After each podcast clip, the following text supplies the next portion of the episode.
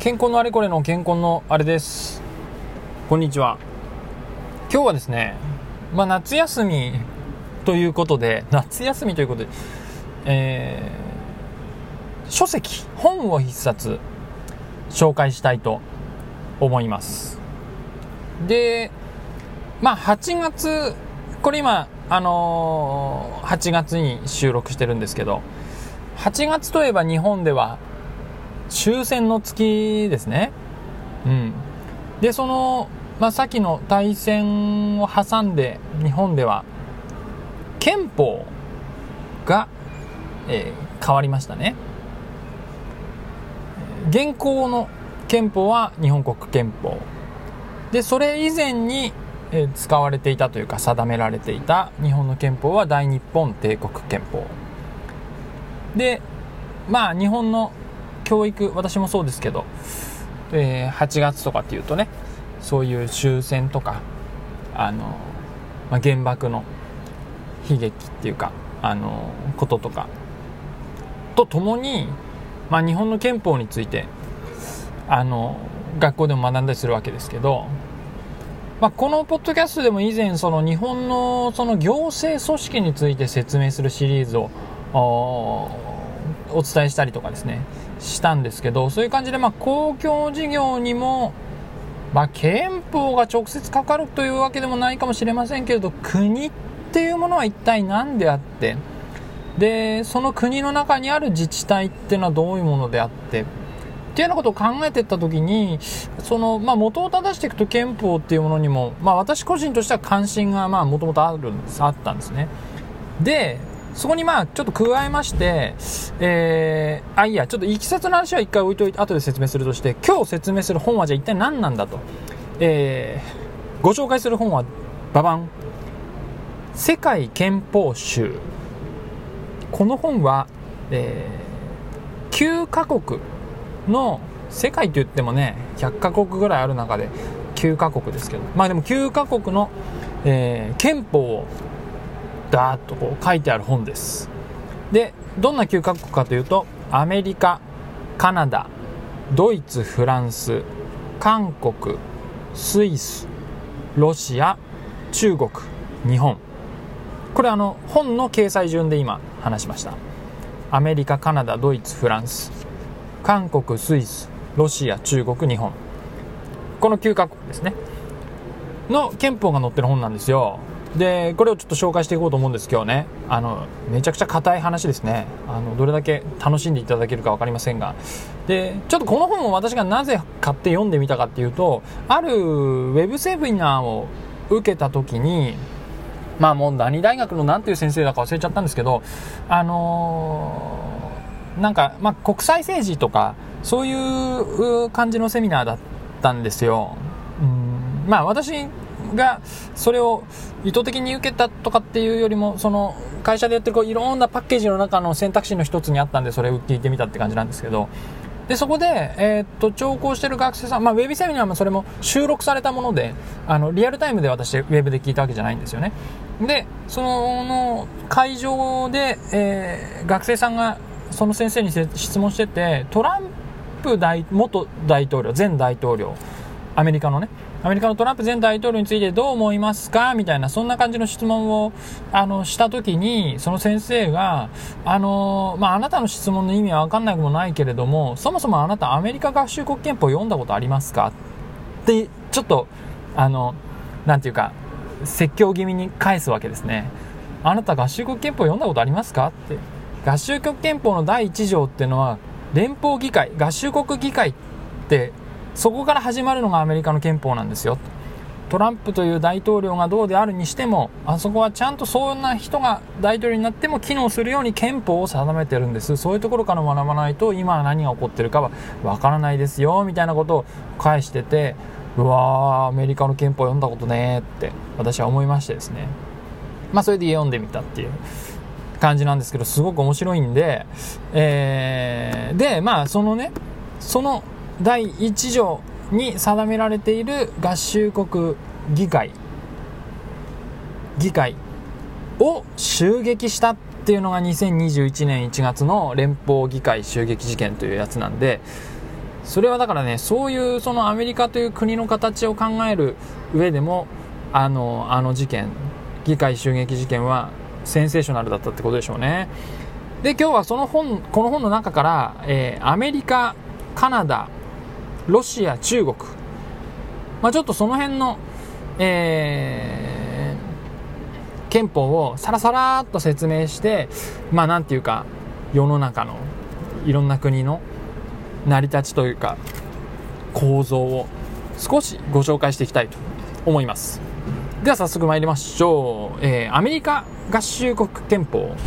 アメリカ合衆国憲法は1788年に成立をしてそこからまあいろんな、あのー、改定を行っているという歴史があるようですでもまあ全体の大枠のストラクチャーは変わってないみたいですね。で、第1条合衆国議会っていうのがありますけど、これね、アメリカ合衆国憲法だけはちょっと要注意で、第1条って書いてあるんですけど、これはアーティクルっていう、英語ではアーティクルっていうらしいんですけど、あの、イメージとしては章です。第1条合衆国議会っていうのは、第1章合衆国議会みたいな感じ。で、アメリカの憲法はその章に当たるところに第1条って書いてあってその次に第1節第2節第3節第4節ってこう節節節って出てくるんですけどこの節節節節っていうのがあの日本の憲法で言えば何条何条何条何条みたいな感じなんでねちょちょっと呼び方があれなんですけどねまあ、ということで、えー、合衆国憲法は一応このこの本の通り表現の通りに読みます。第1条合衆国議会。でその下の第1節っていうところにこの憲法によって付与される立法権は全て合衆国議会に属する。ということで議会は立法権を担うんですよっていうことがまあもう真っ先に宣言されるっていうまあそんな感じですね。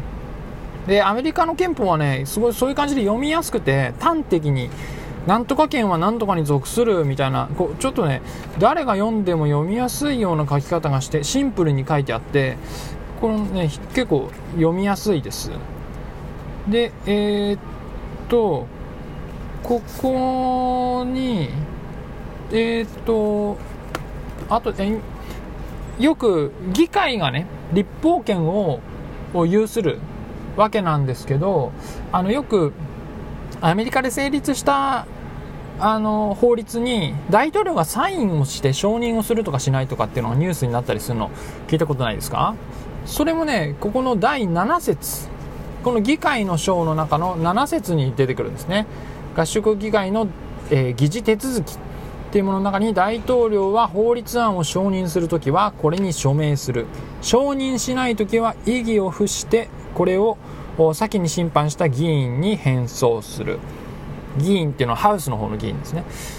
ということで、え大統領がこう OK したり、ちょっと突き返したりすることができるっていうのが、まあ、ここに書いてあるんですね。で、突き返したものについては、議会の3分の2の多数によって、えー、もう一回こう通したりするっていうようなのがあるんで、やっぱりその法律を通すときに、えっ、ー、と、大統領が絡むっていうのが、まあ、書いてあるっていうのが、まあ、よくあのアメリカの政治の特徴ですよね。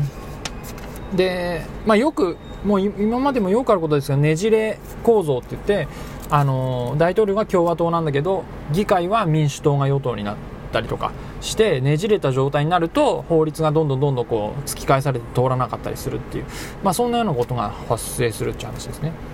で、えー、第2条。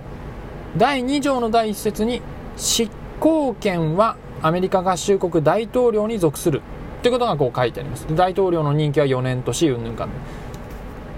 立法権は議会。執行権は大統領。っていうふうにまあはっきり書いてあるっていうのが、まあ、とっても分かりやすいですね。で第3条は、えー、司法権合衆国の司法権は一つの最高裁判所及び合衆国議会が随時に定めて設置する下級裁判所に属する。ということでもうもう三権分立全面推しなんですね。第1条議会第2条大統領第3条裁判所立法権執行権裁判権あごめんなさい司法権。っていう三権分立が思いっきり前面に出てるっていうのがアメリカ合衆国の憲法の特徴です。はい次。カナダの憲法いきます。これめちゃくちゃ面白いですよ。カナダの憲法はあの、まあ、解説の部分にも書いてあるんですけど、カナダの憲法は一つの成分憲法点で構成されてるわけではないですよって言って、カナダの憲法はですね、あのですね、一番ベースになってるのは、1867年の、えっ、ー、と、あのね、ごめんなさい。1867年の、1867年憲法。現在では1867年憲法ってカナダで呼ばれてる憲法がまずベースになってます。これは、えっ、ー、と、Constitution Act 1867 1867っていうものなんですけど、これは1867年に制定された当時何て呼ばれてたかっていうと、英領北アメリカ法って呼ばれていたイギリスの法律なんですよ。イギリスの法律なの。で、ここの世界憲法集に掲載されている1867年憲法っていうのを読むと、ビクトリア女王治世第30年から31年って言って、まずそのイギリスの当時のビクトリア女王の名前がまず書かれていてそしてカナダノバスコシアおよびニューブランズウィックの連邦その統治並びに関連する目的のための法律ということで北アメリカのこのカナダノバスコシアニューブランズウィックというこうエリアの統治植民地としての統治を定めるあの法律なんですね。憲法今憲法に昇格したんですけどあのそれはね1982年に40年前ぐらいにこう昇格したんですけどそれまでは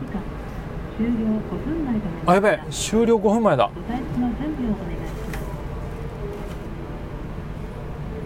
5分で取れるか？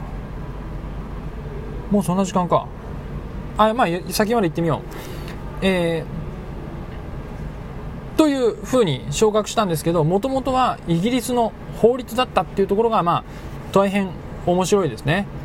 で、えー、ウルヌ管理をこう書いてあるんですけど、えー、英領北アメリカその他の地域が将来この連邦へ加入するための規定を設けることが適当なため以下の通りとするとかいうようなことについて植民地政策の法律が現在の憲法のベースになってるっていうのがカナダの憲法の面白いところです。でそこに加える形で、えー、1982年憲法っていう40年前ぐらいに新たな憲法を定めてでそのあの憲法の中に、まあ、今風の憲法の立法権うんぬんかんぬんみたいなことが書いてあると。いうこととそこと同時にえー、っとね1867年憲法ね。さっきの、えー、英領北アメリカ法の改正文っていうのを作っててでここでカナダの憲法はどっちかっていうとこうしますよと。またあの時のこのカナダ法っていうやつは1867年憲法という名に改めますよ。みたいなことが書いてあるっていうこう上書き方式になってるっていうのがカナダの憲法の面白さです。えっ、ー、とそれからえー、じゃあイギリスね。このベースになってるイギリスの憲法どうなってんのって話じゃないですか。もともとイギリスの法律植民地法律がカナダの憲法のベースになってるんだったらさらにその上にイギリスの憲法あるはずじゃんって話なんですけどこれがね私この世界憲法史を読むまで知らなかったんですけど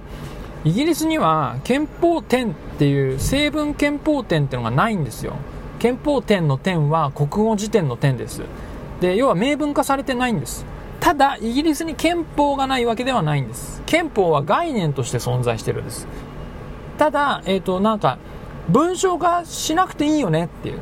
みんなの心の中にあるんだからいらないよねみたいな。みんなの心の中なのかあるいは守るべき人がちゃんと記憶をして語り伝えて守り続けているんだからあのー、明文化しなくていいよねって、まあ、そういうことなんじゃないかと思うんですけどとにかく明文化されていないんですよ。でこのと言いながらイギリスといえば立憲君主国家のもう代表みたいな国じゃないですか。立憲っていうその憲法の憲は明文化されたものではないんだっていうのが面白くて。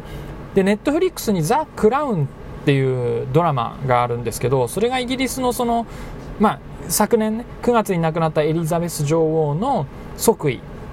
エリザベス女王は、えーと、1952年の2月に25歳か26歳ぐらいでこう即位して若くして即位して女王になったんですけどその女王になるところあたりからずっとそのエリザベス女王とその周りの王室のいろんなことを描いてる「ザ・クラウン」っていうえ、ドラマがあってめちゃくちゃ面白いんですけどそのドラマの中でもそのコンスティチューションっていうイギリスにおける憲法っていうのがたびたびあのなんていうかな話題として出てきてで、まあ、主にはその王室国王、まあ、今回エリザベス女王の場合は女王と市民の関係っていうものがそのコンスティチューション憲法によって守られているんだけどそれはどっか文章として書いてあるんではなくてその王室が守り伝えているまた議会が議会として守り伝えているっていうあのそういう姿が描かれててねそのイギリスにこう憲法の文章がないっていうのは本当に印象的だったですね、えー、ちょっとではここであの今えー、ステーションワークっていうあの JR の駅にあるブース使ってるんですけど終了時間になっちゃいそうなんでちょっとあの延長してきますんで1回切ります。はい。では、えー、気を取り直しまして、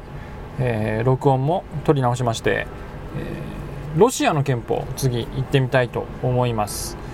でロシアはですね、まあ、今まさにウクライナに侵攻したりしているわけですけど、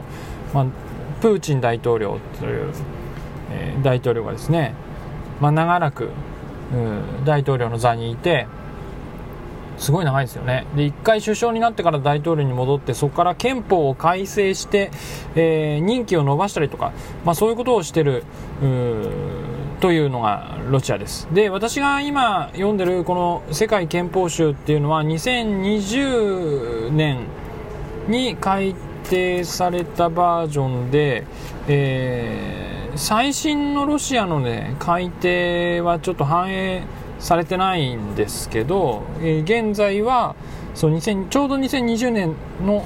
何月だったか忘れましたけどロシアの憲法は改正してて、大統領の任期がこう伸ばすっていうかなんかリセットするみたいななんかそういうことが可能になってるみたいです。で、えーと、ロシアの憲法を見ていきますとロシアはですねあの、まあ、アメリカと見比べたりするとちょっと面白いところなんですけどカナダはさっき説明したみたいに特殊なんでね。あのー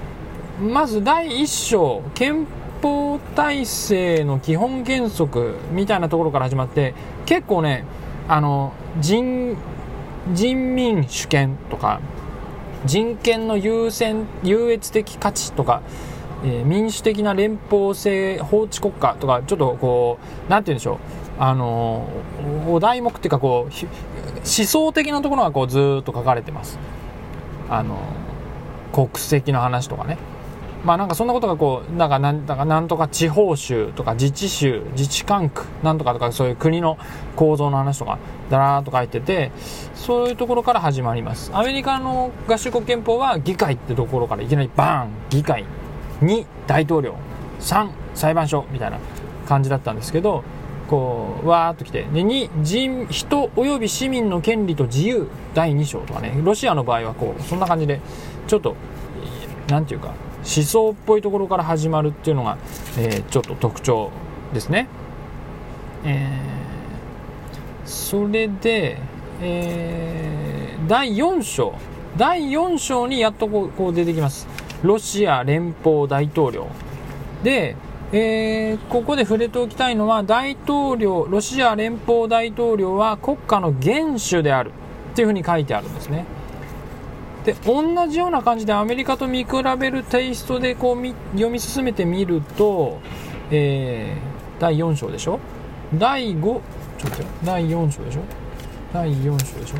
第5章が連邦議会で出てきて議会は、えー、ロシアの代表機関及び立法機関である。議会は立法機関。これまあアメリカと、まあ、近いですね。第6章。続く第6章。ロシア連邦政府。ロシア連ロシア連邦の執行権力はロシア連邦政府が行使する。ロシア連邦政府はロシア連邦政府の首相及び副首相及び大臣によって構成される。というふうに書いてあります。ここでですねアメリカとの違いが際立つわけですね。アメリカは立法は議会執行権は大統領ってなってました。ロシアは立法は議会。執行権は政府首相を含めた政府。じゃあ大統領何って話なんで大統領は元首国家元首なんですよね。っていう感じで三権分立はあるんだけど分立した三権に対して国家元首っていうまあこれはでもどう理解するのが私憲法の専門家でも何でもないんでロシアの憲法はどうなんだって分かんないんですけどパッと見の雰囲気からすると立法権ありますよね。執行権は政府ですと。でまあ司法権は裁判所なんですけど三権分立のところに、えー、ちょっとその脇にですね国家元首ですっていう大統領がボンっているんでなんとなくですねバランス的にはやっぱ大統領が強そうに読めるなっていう、まあ、そういうところが感じます。でまああのまあ、読んでいくとね大統領の罷免とかって言ってこういう時にはこんな風に発議をして大統領を弾劾できますとかあの大統領のその権力を制限するような条項も書いてあるんですがまあそうは言って結構強い権力を持ってるのかなみたいな感じですかね。アメリカの大統領の時みたいにそのやっぱ大統領がサインをする、えー、立法権は 議会にあるんで議会が決めた法案に対してサインをします。署名をしますっていう、えー、ところとかあるいは、えー、承認しない場合は突き返すことができますとかですね。ちょっとその辺の振る舞いの感じは割とアメリカの大統領に似た形をしているようにも見えるんですがちょっとさっき言った元首とかあと政府大臣に対する大統領の位置関係みたいなのがなんとなく特徴的だなというのがロシアの憲法を読んでみて感じるところです。はい最後に中国の憲法いきたいと思います。中国の憲法もぜひ読んでみていただきたいですね。もうこれは全然違います他のとは。まず助言って言ってねあの全文みたいなところがこの本で言うともうなんか4ページ5ページぐらいあるんですよ。ずっと。中国は世界で歴史が最も悠久な国家の一つである。中国各民族人民は輝かしい文化を共同して創造し、えー、光栄ある革命の伝統を有しているドワーって始まってドワーってずっと孫文先生が何とかして辛亥革命でこんな風になってそして1949年毛沢東主席がこういう風になってってこう歴史の話とかうわーっとこうずっとこう書いてあるっていうところからまず憲法が始まるんです。で、えー、まあ、このページ数は文字数次第ですからあのイメージわかんないかもしれないですけど1234 4ページぐらいずっと今言った話がずっとこう来てで第1章とこうなるわけですね。で第1章国体。中国中華人民共和国は労働者階級が領導し労農同盟を基礎とする人民民主独裁の社会主義国家である。まあ、人民が監督する。あの、まあ、皇帝がね中国にはずっと歴史の中で言いましたからね。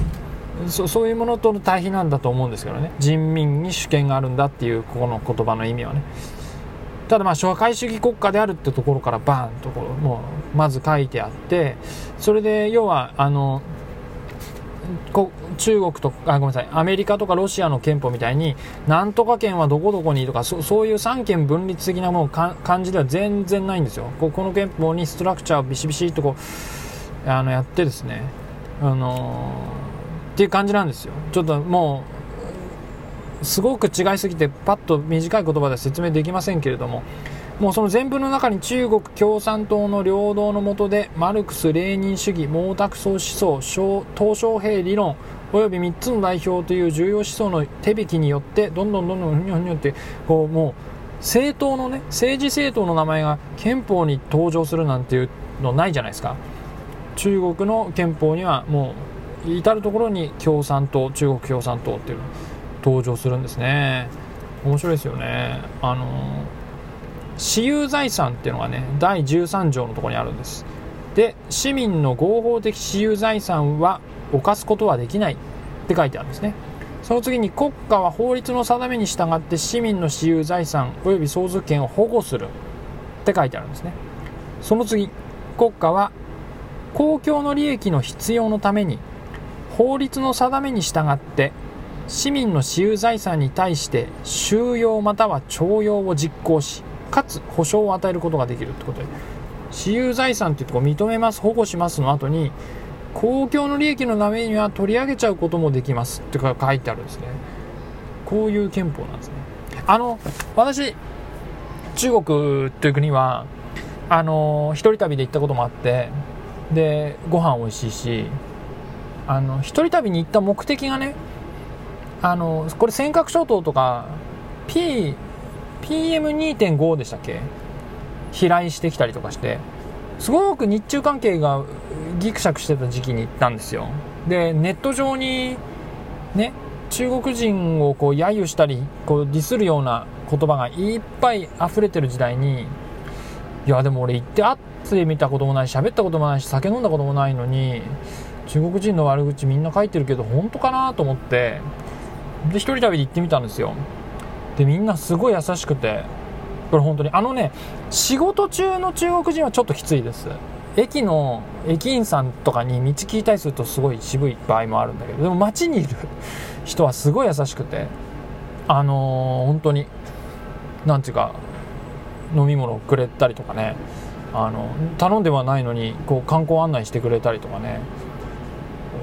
同じような経験を別の国でやると観光案内してあげたよはいお金ちょうだいとかって言われる国もね他の国ではあるんですが中国そんなことない。本当に優しくてあの案内してくれたりとかね、えー、好きなんですよ。平たく言って。ただ憲法を読んでみるとびっくりしますね。こんな風なことが書いてあるんだってことでね。まああの私が思ったのはね尖閣諸島の話なんかもまあ政府政党政治の話ですけど住んでる人と国の形とか政治とかっていうのはまあ全然リンクしないっていうかね